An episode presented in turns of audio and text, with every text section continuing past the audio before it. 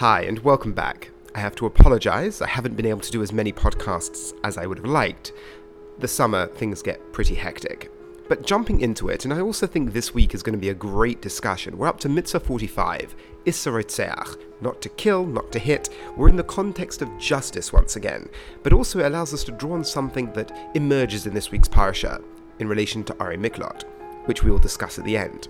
So, we're discussing this week the idea of Mitzvah 45 of Rav Hirsch and Chorev, not to kill people, not to hit people.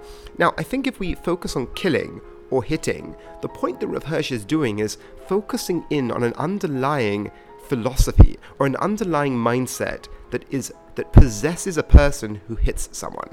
A person says, "Look, I just hit them because I was angry," but it's not like that.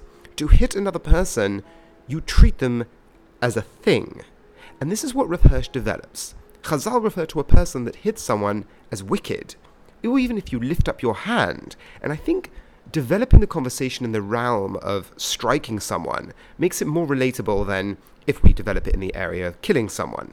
So, what is a person? And this becomes an interesting conversation within the secular context of why do I owe another person dignity? And this is an idea that's often going to come about again and again. Because obviously you can be moral, obviously you can be profound, obviously you can find meaning if you negate any sort of transcendence. But a person who looks at the world through the lens that they are not just their body, their body is an intricate part of them, but more akin to a tool than their very being. What I mean by that is, religion, or Judaism specifically, does incorporate a certain dualism, that there is something more fundamental to you than your body. This isn't to negate the body, this isn't a platonic prison. Your body isn't bad. No, your body is essential, but it isn't the very essence of who you are. Now, why is this idea going to be central to Rav Hirsch's development of striking? Is because if I damage your body, I'm disregarding purpose you have in life to develop that idea again. People often say don't hit people because it's your body. It, even if they would take a dualistic perspective, they'll look at it as being a tool that you are using. That's not really Rav Hirsch's focus. For Rav Hirsch, it's far more fundamental. To kill a person, to damage the very tool of interaction in the world, is a nihilistic stand. It's a stand saying, you have no ends, you have no purpose, you have no meaning. You are just a means to my purposes. And Judaism rises and falls on the notion of ends, goals, mission. That is what Judaism is. We look at human beings in the world as having a purpose and having a role to play. To damage a person's body, not only are you disregarding something that is fundamental to them, as in belongs to them, that they use? That's one level. But on a deeper level, you're disregarding the purpose they're here to accomplish. You're disregarding the notion of purpose. You have what you want in the here and now, and you will use them as a means, rather than looking at them as ends in themselves. And human beings, as being ends in themselves, is a foundational principle of what it means to look at the world through the lens of a Jew, or a lens of a genuine human. We look at all of humanity as being children of God. The Jewish people are the Bachar, but the Jewish people join the rest of the world in service of Hashem. Thereby, this moral will that we are trying to articulate in the world, that we are trying to enact in the world for a divine purpose, is done through our body. So it's not only it's mine, and thereby you're taking something away, you're hampering my ability to act in the world. That's on the level of pure justice, but on a more religious level, you're negating the notion of purpose. You're negating the notion that I am here to accomplish a goal. That, on a more fundamental level, is a turn away from what we're expected. So, just to develop this idea again, a person asks the question, why can't I hit someone? Why can't I kill someone? Well, on the most basic level, the human level, which is, it's theirs. You know what it means to have a body. You know it's wrong to do that. But on a more foundational level, humanity is here to accomplish. Purpose is baked in. That's the religious claim. To damage someone's body is to say you don't have a purpose. I have purposes, and I will use you as a means to my purposes. We use animals as means to our goals, means to our ends. To do to a human being the same is to treat a human being like an animal. That's Rav Hirsch's general thesis when it comes to don't hurt other people. And the language we use to justify this, to point to that undefinable aspect, essential aspect of man that is living out a purpose in this world, is akin to what we mean by the Almighty. The Almighty transcends, but we refer to Hashem as being that invisible, hence we cannot see, akin to a personality with goals. Now, obviously, language breaks down here, but the point we're making is by the same notion Hashem has goals in the world and mankind lives that goal out, we have goals in the world and our body lives that out. So, to draw this to this week's parasha, in we're, we're talking about Masei, the Torah ends with Arei Miklat. And Rav Hirsch points out that the focus on the value of human life, almost through a back door, to say the importance of human life, don't kill, human life is valuable, that is a beautiful message, but the Torah ends on a more potent expression of that message, that even inadvertent killing is focused on in such a profound way. The value of human life that Eretz Yisrael, the Jewish people, are supposed to propagate, is being articulated and focused on at the end of the journey of the Jewish people in the desert.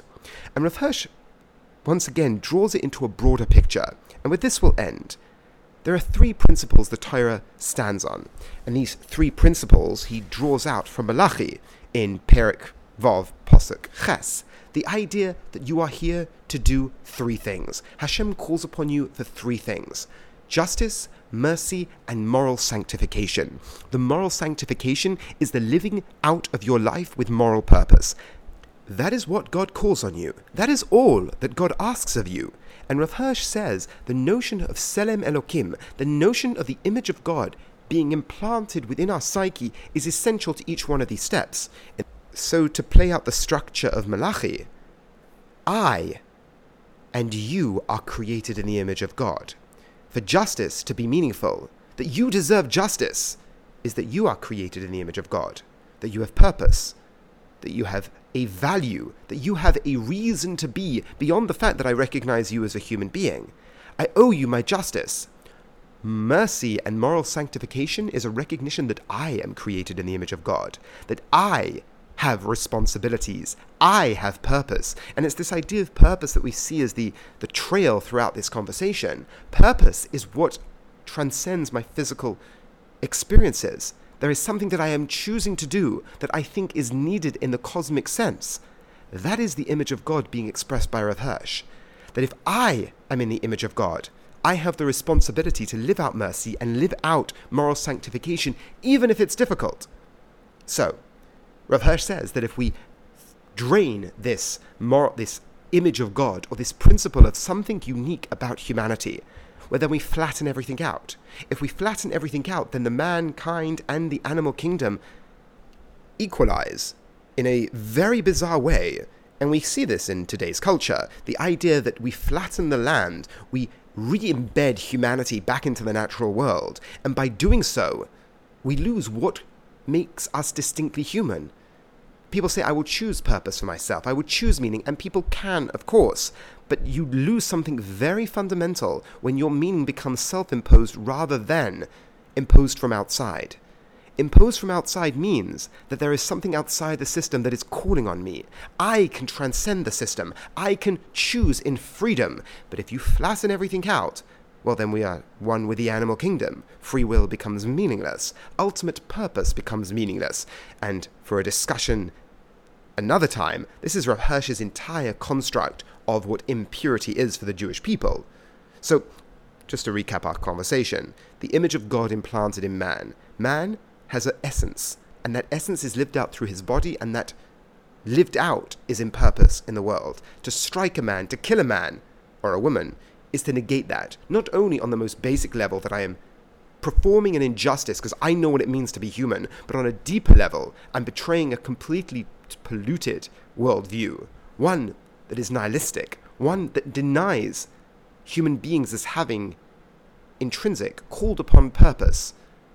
And that way of looking at the world is what we are trying to stand against when we talk about mankind being created in the Tzelem Elokim, and then we developed it into the Arei Miklat, killing inadvertently, and the focus the Torah has on even inadvertent killing. And we drew that out with a statement of Malachi, without the image of God, justice, mercy, and moral sanctification of the individual become very difficult. But once we implant the image of God into man, justice that I owe to you because you are imbued with the image of God, mercy and moral sanctification that I have to draw out from myself and live out in the world is because I am created in the image of God, because I have responsibility and I have purpose. Thank you all so much for listening. Have a wonderful week and a wonderful upcoming Shabbos.